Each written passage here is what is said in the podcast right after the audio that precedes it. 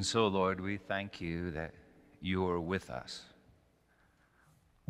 And Father, we pray that you would help us uh, to know it. We pray that you would help us to preach. And Father, I thank you for uh, the offerings that are made in this plate and the plate that's on the back by the stairs going down. This is kind of an announcement prayer, Jesus. But you listen to everything we have to say anyway. But um, Father, thank you. And I pray that you would use all of this, use us as an offering for your purposes. But right now, Lord, I pray that you would help us um, to offer our hearts, that you would help us to offer our, our body, mind, soul, and strength as a living sacrifice uh, or as or a plowed field in which you are free to plant your seed that would grow into a kingdom. I pray that you'd help us to preach. In Jesus' name we pray, Father. Amen.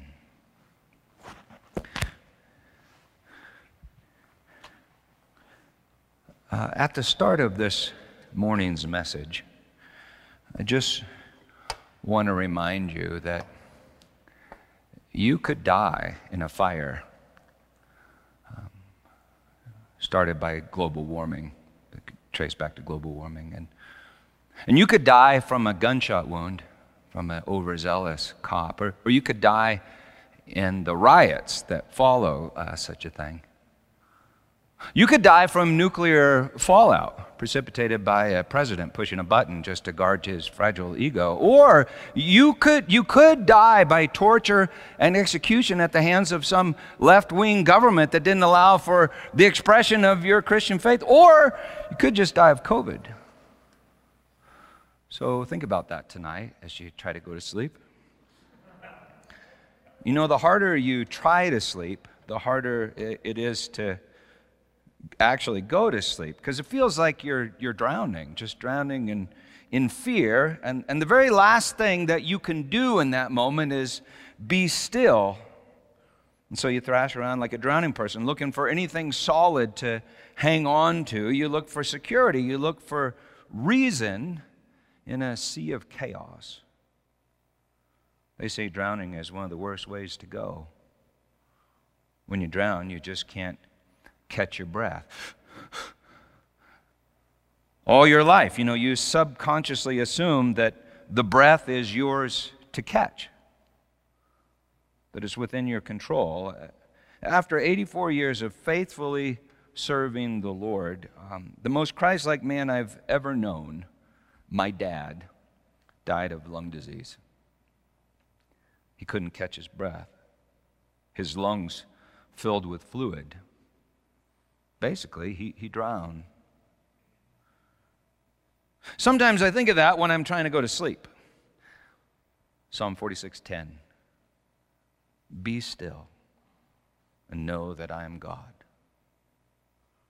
Have you ever had this experience? You, you try to calm your heart and you look to God and, and then you really start to panic because you realize that it was Him that led you to this point, to this place.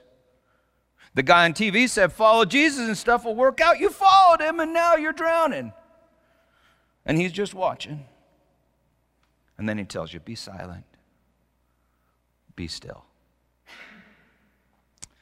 About 3,500 years ago, an entire nation of slaves, none of whom had ever had swim lessons at the community pool, an entire nation of slaves heard just that Be silent, be still. Exodus 14. Pharaoh had just released the Israelites from slavery.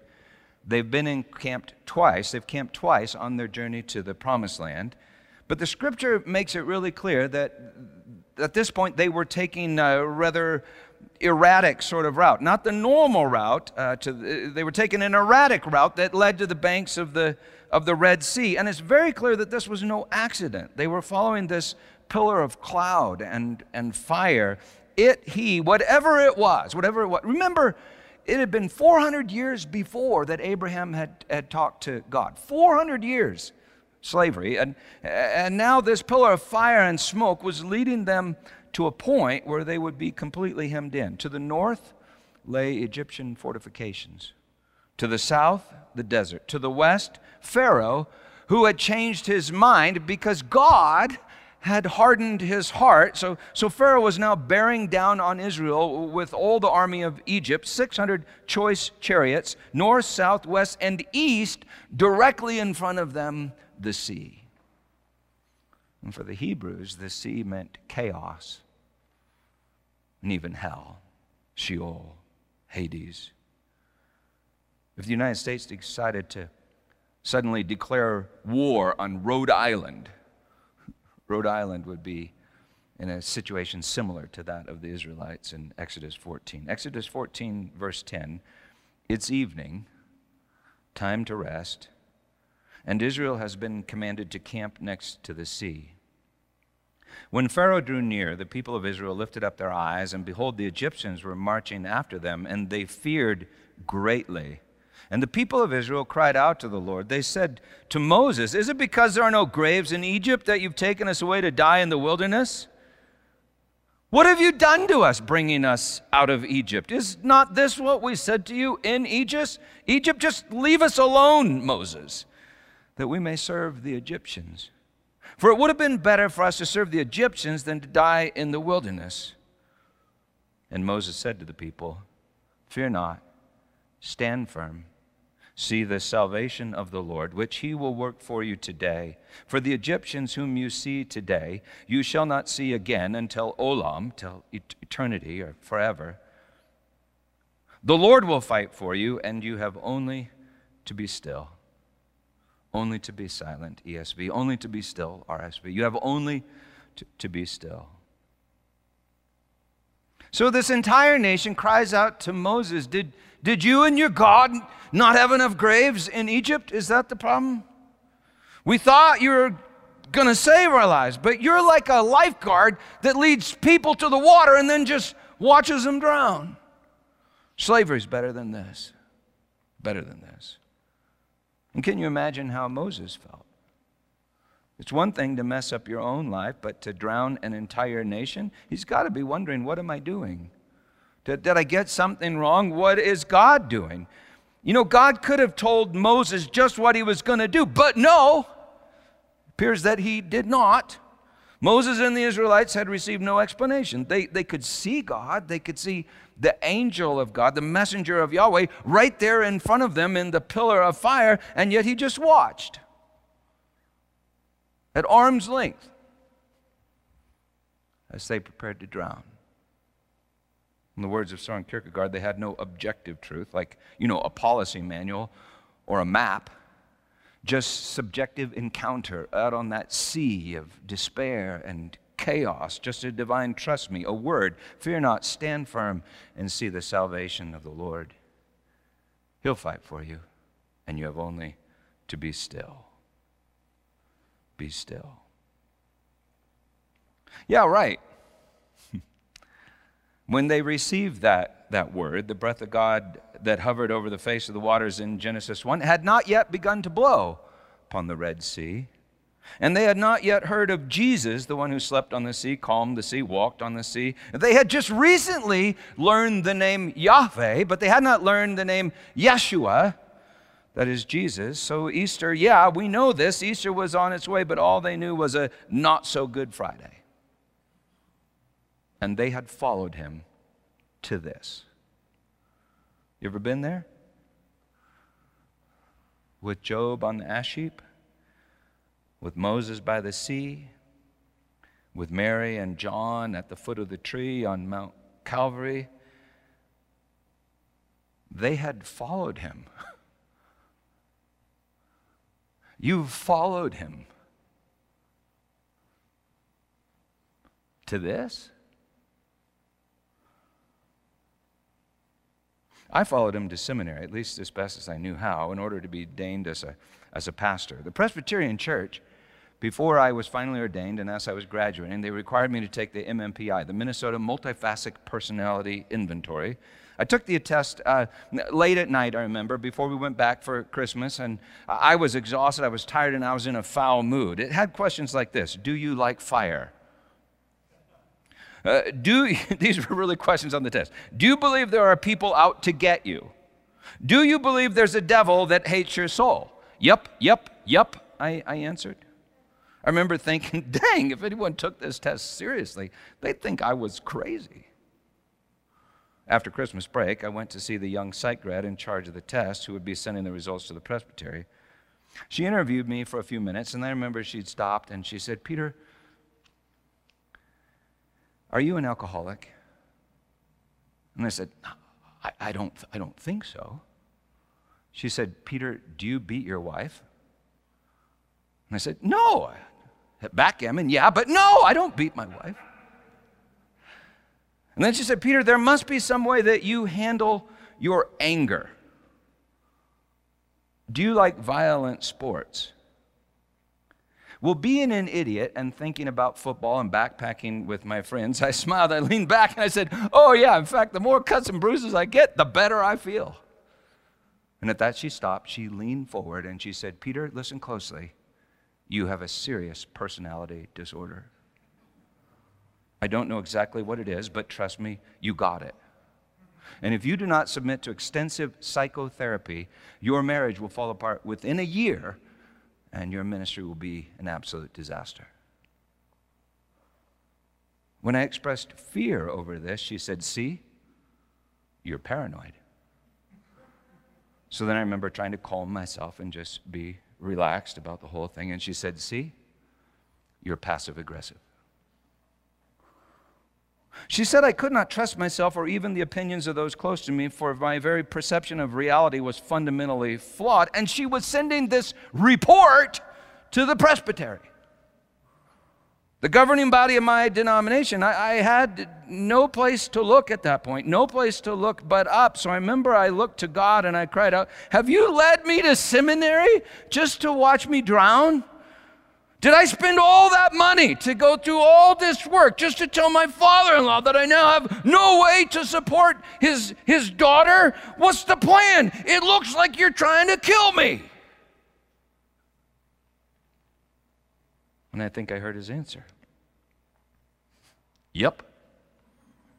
That's right, Peter. I'm trying to kill that prideful, old, independent, lonely you. So fear not. Stand firm. See the salvation of your Lord I will fight for you, and you have only to be still. A friend paid for me to be retested by a more reputable psychiatrist, and he declared the first test to be a misdiagnosis. The whole thing is funny now, but I wasn't laughing then. The psychiatrist the, the, said that the first test was a misdiagnosis, but I'm pretty sure that the experience was a perfect prescription because I tend to believe that I am my own savior. And you see, that makes me neurotic as hell and a pretty poor pastor and a pretty poor husband, my own Savior. And God showed me that only He is sufficient for that role. Well, when you get through something like that, you tend to think to yourself, okay, great. I learned the lesson, God. Now you can bless me with stuff. But maybe that lesson is the only lesson, and that wasn't simply the end, it was also the beginning. It was my baptism if you will. Twelve years ago, I felt pinned against the banks of the Red Sea once again. But now I wasn't alone. There were people following me. I mean, it's one thing to mess up your own life, but to mess up everybody's life? People were following me, some of you even, and I was terrified. For almost 20 years, I've been a pastor and watched a church grow from a small group to a few thousand, published books, built a, a, a building, all by testifying uh, to God is salvation. In a word, Yeshua, which I've told you comes from Yahweh and Yasha, Yahashua, or Joshua. In English, we pronounce the name Jesus. Well, there are some who say God is salvation, but you see, I think they mean by that God is salvation and, well, just the opposite, not salvation. Or they mean by that God is, uh, by God is salvation, they, they really mean God is salvation if you, if you want Him to be. Or, in other words, we are salvation. So some people say God is salvation or God saves. Those can be either one of those. They say God is salvation, but we have free will. And by that they mean that God is like a lifeguard that swims up to drowning people, flaying about in, in panic and desperation, and says, Do you want to be saved? And if they do not respond in the appropriate way, he just watches them drown because he respects their free will. If you're into theology, those folks are usually called Arminian. I, was a lifeguard in high school, but if I'd been a lifeguard like that, I'd, I'd, well, I'd be in prison. Your Honor, I had to let Mikey drown because he never truly wanted to be saved. Other people say God is salvation or God saves. And the very thing that he saves us from is our bad will, our sin.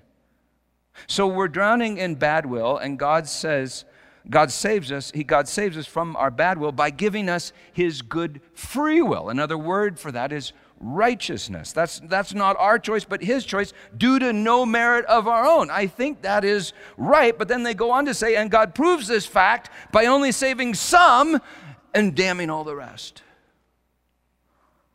That would mean that God is like a lifeguard that randomly picks which kids he will save in the morning when they come to the pool. And then at the end of the day, he expects the ones that he saved to be eternally grateful because he decided to save them, but not save the other children that he watched drown in the pool or tortured forever and ever and ever without end.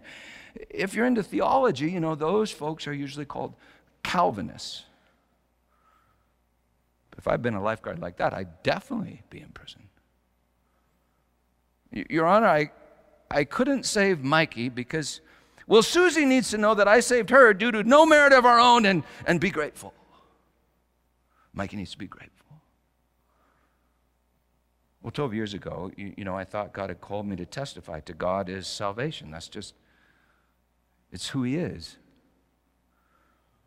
And also that according to Scripture, he saves all. All drown, and all are saved due to no merit of their own. All have sinned and fallen short of the glory of God, and that same all are justified by his grace as a gift. That's Romans 3 23. I felt called to testify, and never before in my life had I felt so uh, clear, clearly called, uh, uh, so obviously following the pillar of fire and, and smoke. And, and yet I found myself at the edge of the sea. They said, confess that God can't save some and that God doesn't want to save some, or you won't be saved, Peter. You'll lose everything you work for. I cried out to God. I remember, Have you led me all the way to this point just to watch me drown? Just so I can tell my father in law that I have no way to support his daughter and now his grandchildren too?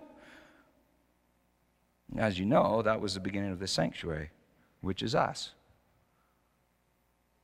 For 12 years now, God has done all sorts of little things, pretty big things to guide the way. I could tell all kinds of stories, but at times it's really been like a pillar of fire leading the way. And I think we've followed, but I still find myself hemmed in at the edge of chaos. And it often feels like God is just watching me and sometimes watching us drown. I feel hemmed in by conservative Christians, both Arminian and Calvinists, who hate the idea that God in Christ Jesus saves all of us from our sins. Hemmed in by liberals who hate the idea that we all actually need saving, not just from bad social policy, but our own wretched sins. Sometimes I wonder if we're going to make it. And then COVID happens, shutdowns happen, racial injustice, riots, fires, political idolatry in every direction. It all happens, and I wonder should we just quit? You know, I preach, fear not, stand firm and see the salvation of the Lord, but inside I'm crying, What are you doing, God? Are you just watching us drown? Well, that's my story. And for, for many of you, it's our story, but we all have stories. Why does God lead us to the edge of chaos and just watch us drown?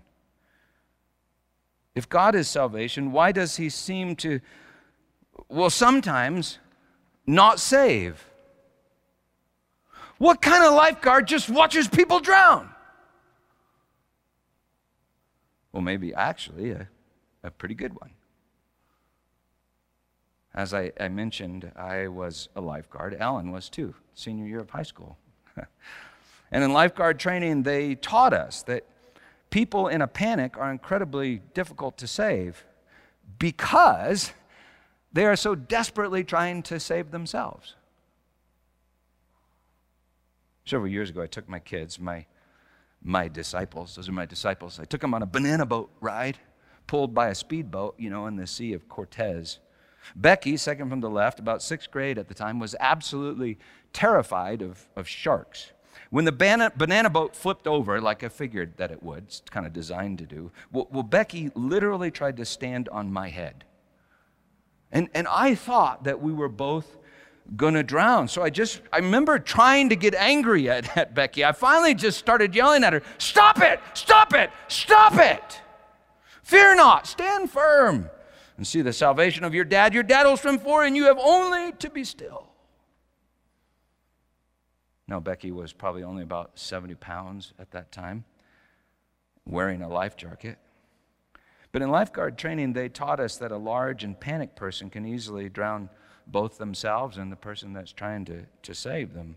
So to save, to save a large panicked person desperately trying to save themselves, it's imperative that you do this. You swim out to them and then you stop just at arm's length and you watch them drown for a while. You let them wear themselves out until they have no choice but, but to trust. You let them come to the end of their own strength so that you can save them with your own strength. Now, God has more than enough strength to overpower any one of us at any time that we'd like, but maybe He's saving us from far more than drowning in water. Maybe He's saving us from drowning in shame and fear and anxiety and, and sin, which is all reliance upon your own strength, Uh, which can all be traced back to a lie told by a snake to convince each one of us that we must be our own salvation. Well, Moses cries out to all of Israel, drowning in fear at the edge of chaos Fear not, stand firm, and see the salvation. Yeshua in Hebrew it's a passive participle of Yasha. See, the Yeshua of Yahweh, the Lord. The Lord will fight for you, and you have only to be silent. You have only to be still. Now, I believe that that is God's word spoken to Israel through Moses the prophet. But then, Exodus 14 15, the Lord says to Moses, Why do you cry to me, Moses? You know, I preach this stuff and then I cry to God, why are you doing this? What are you doing? Can, can I quit? Should we stop? Because, God, I don't understand and I'm scared. Well, God says to Moses, Why do you cry to me? Tell the people to go forward. So, so resting in God, being silent, being still, doesn't mean that you simply do nothing. I think it means you do everything, but you do it like in a new, in a new way. You, you do it with faith, faith that God is salvation. Yeshua, like Yahashua, which becomes a name, you know, pronounced Yeshua in Aramaic or in English, uh, Jesus. And he's not a plan that you can comprehend, he's a person that you must trust. Verse 13, see the Yeshua of Yahweh, verse 15, and tell the people to go forward. Lift up your staff, stretch out your hand over the sea, and divide it, that the people of Israel may go through the sea on dry ground. And I will harden the hearts of the Egyptians, so that they shall go in after them. And I will get glory over Pharaoh and all his hosts, his chariots, and his horsemen. And the Egyptians shall know that I am the Lord. When I have gotten glory over Pharaoh, his chariots, and his horsemen, then the angel of God, the angel of God, the messenger of Yahweh, is this fascinating Old Testament character. He's like fully God and fully man. In the Old Testament, they don't know his name, but you do. The angel of God who was going before the host of Israel moved and went behind them. So he's, he's and it says he never goes, he never leaves from being in front of them, leading them. So he's behind them, before them. And the pillar of cloud moved from before them and stood behind them, coming between the hosts of Egypt and the hosts of Israel. And there was the cloud and the darkness, and it lit up the night without one coming near the other all night. Then Moses stretched out his hand over the sea, and the Lord drove back the sea by a strong east ruach, a wind, a breath, a spirit all night and made the sea dry land, and the waters were divided. And the people of Israel went into the midst of the sea on dry ground, the waters being a wall to them on their right hand and on their left. The Egyptians pursued and went in after them in the midst of the sea, all Pharaoh's horses, his chariots, his horsemen. Verse 30. Thus the Lord saved Israel that day from the hand of the Egyptians. And Israel saw the Egyptians dead on the seashore. Israel, Israel saw the great power that the Lord used against the Egyptians. So the people feared the Lord, and they believed in the Lord and in his servant Moses. Then Moses and the people of Israel sang this song to the Lord, saying, I will sing to the Lord, for he has triumphed gloriously. The horse and his rider he has thrown into the sea. Yahweh is my strength and my song, and he has become my Yeshua, my salvation. Yeshua, Yahashua, Yeshua. It all means Jesus. They sing, Yahweh has become my Yeshua. Can, can you imagine how they felt that morning as the sun came up? After 400 years of being slaves in Egypt, can you imagine how they laughed and how they sang? You know, they could have sang and laughed just as loud on the western bank before they crossed the sea as they did on the eastern bank after they crossed the sea if they had had faith in Yeshua. The Lord is salvation. And now you may say, okay, Pastor, thank you. Nice story. But uh, what about the Egyptians? That drown in the sea. Oh, yeah, and what about the Israelites? Because they all die in the desert, except for Joshua and Caleb. Yep, some even sink alive into Sheol. That's hell in the King James. Number 1632. The earth swallowed them. It's the exact same phrase used for the Egyptians in Exodus 15 12. The earth swallowed them. So, yeah, you may wonder what about the Egyptians? What about the Israelites that, that all die in the desert except two. What about you, Peter? One day you're going to die. What about the church? One day it will disband. What about your dad? You yourself said that he could not catch his breath and drown from all the fluid in, in his lungs. Yeah, that's all true. But for some reason, we think that's the end of the line for my dad for us, for those Israelites and the Egyptians. Check out Isaiah 19, 21 through 25. And the Lord will make himself known to the Egyptians. And the Egyptians will know the Lord in that day and worship him with sacrifice and offering. And they will make vows to the Lord and perform them. In that day, Israel will be the third with Egypt and Assyria, uh, um, with Egypt and uh, Assyria, a blessing in the midst of the earth whom the Lord of hosts has blessed, saying, Blessed be the Egyptian, blessed be Egypt, my people, and Assyria, the work of my hands, and Israel, my inheritance. Now, some would argue, okay, yeah, but that's some other Egypt, Peter. But the prophets make it clear that one day every knee will bow and every tongue give praise. What about the Israelites? Did you know that already by Exodus 14, in Exodus, God has reminded Israel of his unconditional promise to Abraham to bring them into the promised land five times. And yet, all of them, including Moses, die in the wilderness. All of them except Yahashua, Joshua, and Caleb, which means dog, except for Yeshua, Jesus, and his dog. So, so anyway, they all die in the wilderness. So, did God keep his promise? Well, check out Ezekiel 37 11. Then he said to me, Son of man, these bones are the whole house of Israel. The whole, if you take scripture seriously, what does that mean? Well, it means one of those, the names of, one of those people was like, was like Judas. Or maybe Karl Marx. These bones are the whole house of Israel. Behold, they say, Our bones are dried up and our hope is lost. We are indeed cut off. They're dead. They're dead and they think they're in Hades. Because they are. Our bones are dried up, our hope is lost, we are indeed cut off. Therefore prophesy, says the Lord, and say to them, Thus says the Lord God, Behold, I will open your graves and raise you from my, your graves, O my people, and I will bring you into the land of Israel, and you shall know that I am the Lord when I open your graves and raise you from your graves, O my people, and I will put my spirit within you, and you shall live. And I will place you in your own land. Then you shall know that I am the Lord. I have spoken and I will do it, declares the Lord. Whew.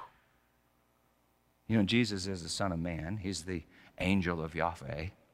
He's the promised seed of Abraham. He's the word that God speaks into chaos, creating all things. He's the judgment of God. And at the end of the sixth day, he hangs on a tree in a garden on a mountain from which he descends into the depths of the earth, the belly of Sheol, and leads a host of captives free. God is leading us all to the edge of chaos.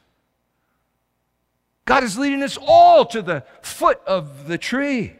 He's leading us to a place where any illusion that we could create ourselves, save ourselves, redeem ourselves is utterly shattered upon the reality of the one who is our creator, our savior, and our redeemer. It's the place where we each where we lose our life and find it. It's the place where we die with him and rise with him. He's saving us, you see, from far more than Egyptians. He's saving us from far more than drowning in a swimming pool, or Democrats, or Republicans, or Antifa, or fascists, or fires, or COVID. Which may lead you to this question. Okay, that's great, but then why lead us to the banks of the Red Sea? Why these brushes with death along the way? When 1 Corinthians 10 2, right into get this, Gentile Christians, Paul writes this Our fathers, he says, our fathers, all passed through the sea, and all were baptized into Moses in the cloud and the sea. Baptized. Ephesians 4, verse 5, he tells us that there is one baptism. Romans 6, Colossians 2 tells us that we were buried with Christ in baptism. So check this out Jesus didn't die so you wouldn't have to, He came to help you die so that you could rise from the dead with him. The Israelites wanted God to save their bodies from death, right? But Paul cries out, Who will save me from this body of death? That's a twist, right?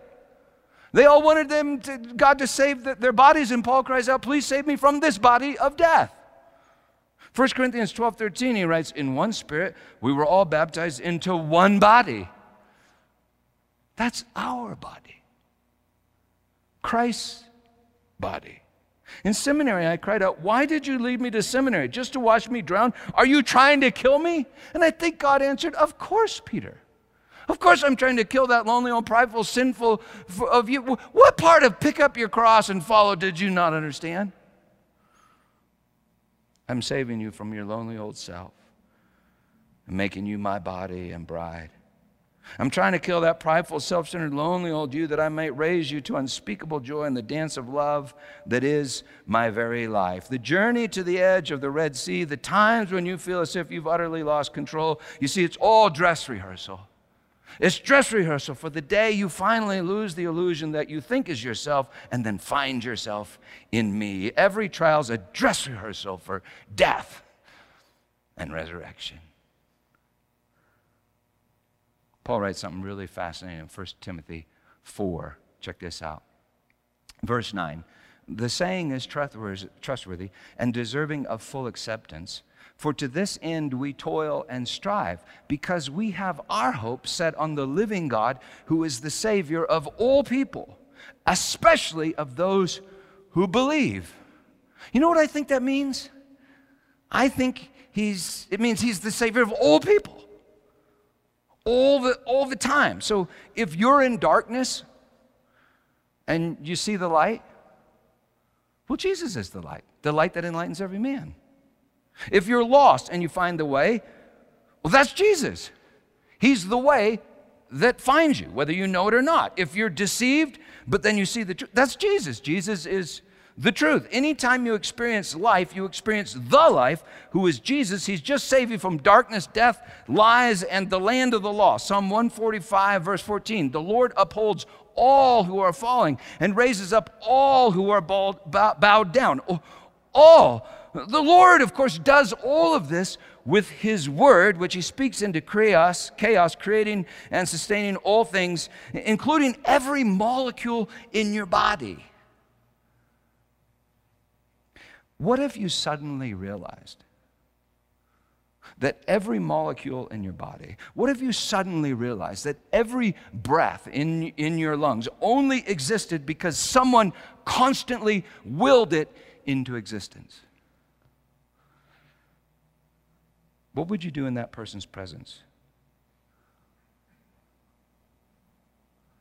Would you rest? Would you go for a walk with them in the cool of the day in a garden? Or would you freak out, run, and hide in fear? He's the Savior of all people, especially those who believe. For you see, we especially need to be saved from not believing. God is good, and God is salvation. So you see, there's a gift that God imparts at the banks of the Red Sea and at the tree on the mount, on Mount Calvary. God saves us constantly. But it's at the Red Sea and it's at this tree that we see our salvation. And we begin to trust. We begin to trust God is salvation in a word, Jesus. Trust and, this is, these are all words are all pretty much the same in Greek, but trust is faith. People ask, Do I need faith to be saved? Well, not only do you need faith to be saved, salvation is faith.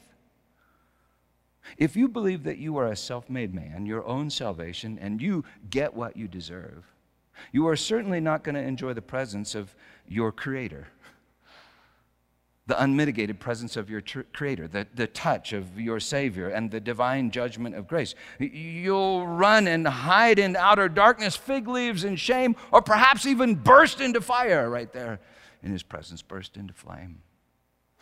So, salvation is faith. Faith is what the Adam lacked in the garden before the fall, when God said it's not good that the Adam is alone. The Adam lacked faith in God, who is love. Love is losing yourself and finding yourself in another. Love is life. You cannot live unless you're willing to die to yourself. That is your ego. Well, as I was saying, the Israelites could have laughed and sang just as loud on the eastern bank of the Red Sea as they did on the western bank. If they had had faith in Yeshua, the Lord is salvation. They could have laughed. Just as I could have laughed when the psych student read the results of my MMPI and prepared to send them to the presbytery. They could have laughed just as I could have laughed well, for the last 12 years, rather than worrying and fretting. And just as Paul and Silas laughed and saying, chained in the stocks in the Philippian jail, they, they could have laughed just as Psalm 2 4, He who sits in the heavens laughs. You know, laughter is a really fascinating thing when you think about it. When we really laugh, deep, wholesome belly laughs, what is it that we're laughing at? Isn't it the human ego? Human pride, human ego, especially your own ego, which is the utterly ridiculous idea that we are each our own creator. I mean, how obviously is that not true? But it's the absurd idea that we're each our own creator, our own savior, and our own redeemer. The summer that I worked as a lifeguard, I only saved one person, but I saved him quite a bit. His, his name was Michael. Michael was five years old without an ounce of fat on his body. And Michael absolutely, absolutely loved the water, but he could not swim. Routinely, he'd be sitting there with his sister Susie out on the grass, and he'd get this, I'd watch him, he'd get this wild look in his eyes. He'd just take off, running for the pool, jump into the pool, shallow end or the deep end, it didn't matter. He'd drown in either end. He was that short. And so routinely, I'd save him. But what always amazed me was that as I swam to him or walked to him in the shallow end, I mean, even as he was thrashing about, gasping for air, and I got close to him, his eyes would be open in wonder and delight, looking for me, and Michael would just always be laughing. I'd pull him out and I'd give him these little talks. I'd say, Michael, listen, don't drown. Michael, you could die. Do you understand? You could die. I remember him looking up at me with those big eyes, and he said, Do you mean that, does that mean I couldn't go swimming anymore? I'd try to get mad at Michael, and I just couldn't. Because he'd look at me with those eyes as if to say, But Peter, why should I be afraid? Whenever I start to drown, you jump in and swim for me, and I have only to be still. He would laugh while drowning because he knew I was his Savior. Michael was my, my favorite. He was my champion because he knew that I was his champion. He laughed while drowning, and that laughter was faith, and faith is more precious than gold. Of course, faith in me is misplaced trust. But what I'm saying is that faith in Jesus is never misplaced trust. He'll take you to the edge many times on your trip through this wilderness of world just to show you that He is salvation. But one day you really won't be able to catch your breath. That's the day that your old body will die. And all at once you will come to a startling realization. All this time that you've been trying to catch your breath, the breath of God has been catching you. Oh, and then you will laugh. You will laugh and laugh and laugh like you've never laughed before. If you try to hold your breath, your life. If you try to hold your breath, uh, the breath in fear, well, then you might get trapped in outer darkness for a time. I mean, I do believe that there is this place called Hades. But if you surrender your breath, saying, Into your hands I commit my spirit, my breath, my ruach, I suspect that your next breath will be laughter. And Hades will not be able to contain that laughter. It's the laughter of paradise. Today you'll be with me in paradise, says Jesus. You will laugh, and, and you, can, you can begin to laugh right now.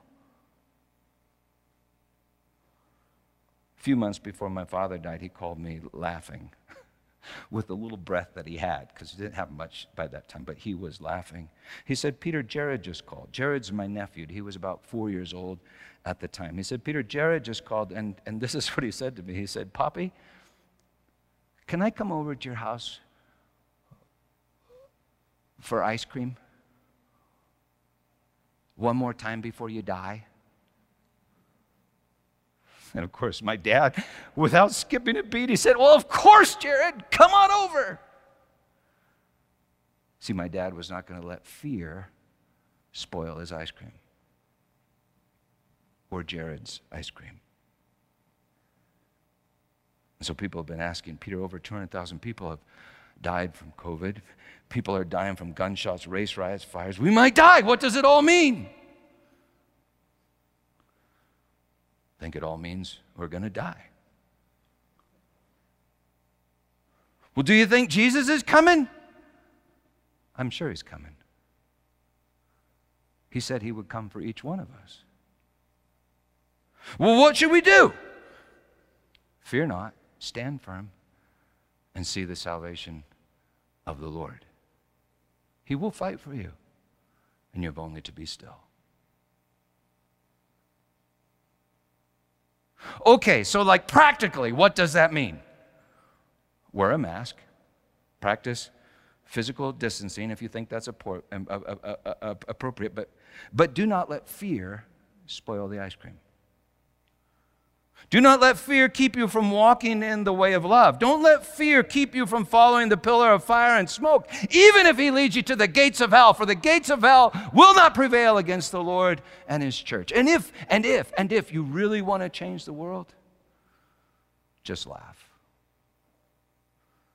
Laugh while drowning. People will see that. Laugh while drowning. And how do I do that? Well, on the night that our Lord was betrayed, on the night that the Word was betrayed, on the night that the Logos spoken into the chaos was betrayed, on the night that the angel of Yahweh was betrayed, on the night that the promised seed, the seed of Abraham, the incorruptible seed, was betrayed, he took bread and he broke it, saying, This is my body given to you. Take and eat. Do it in remembrance of me. And in the same way, he took the cup and said, This is the covenant in my blood. The life is in the blood. Drink of it, all of you. So, how can you laugh while drowning? Because you know the resurrection and the life is inside of you. Amen.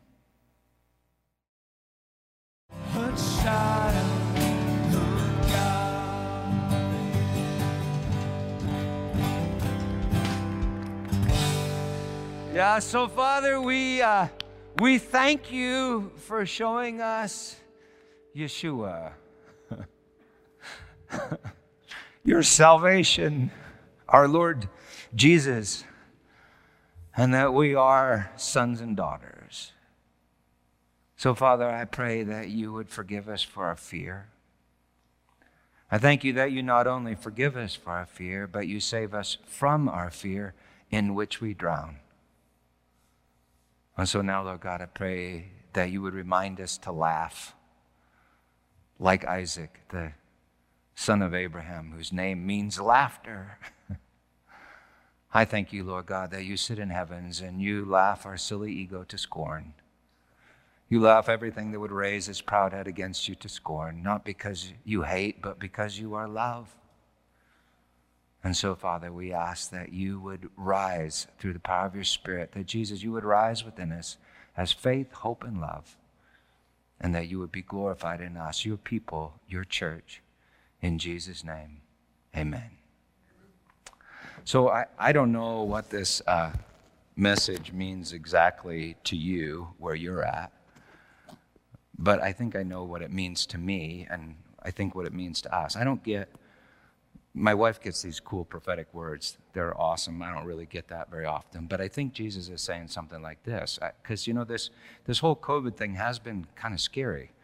And, um, I mean, I'm not, I don't think I'm real scared about me. I'm scared about, well, God, what are you doing with the church? What, you know, uh, uh just when things are really starting to go, um, all this COVID thing happens and people can't come to church and, everything's under stress. What are you saying to us? And I think this is what he's saying to us Fear not, stand firm, see the salvation of the Lord. I will fight for you, and you have only to be still. And so then I, I go, okay, well, God, uh, practically speaking, what does that mean to me? Because I have to preach a sermon on Sunday. And I think this is what he's saying tell the people to go forward. Go forward. Don't let fear spoil the ice cream. And if you happen to drown, just make sure you're laughing when you go under. and so uh, I think God is calling us to move forward into the future with a lot of hope and a lot of courage, and we'll be telling you more about that in the next few weeks. Um, that's us. But for you, may, maybe you can just remember this don't let fear spoil the ice cream. And if you find yourself drowning, just remember to laugh. Because the life and the resurrection lives inside of you. That's quite a ride. In Jesus' name, believe the gospel. Amen.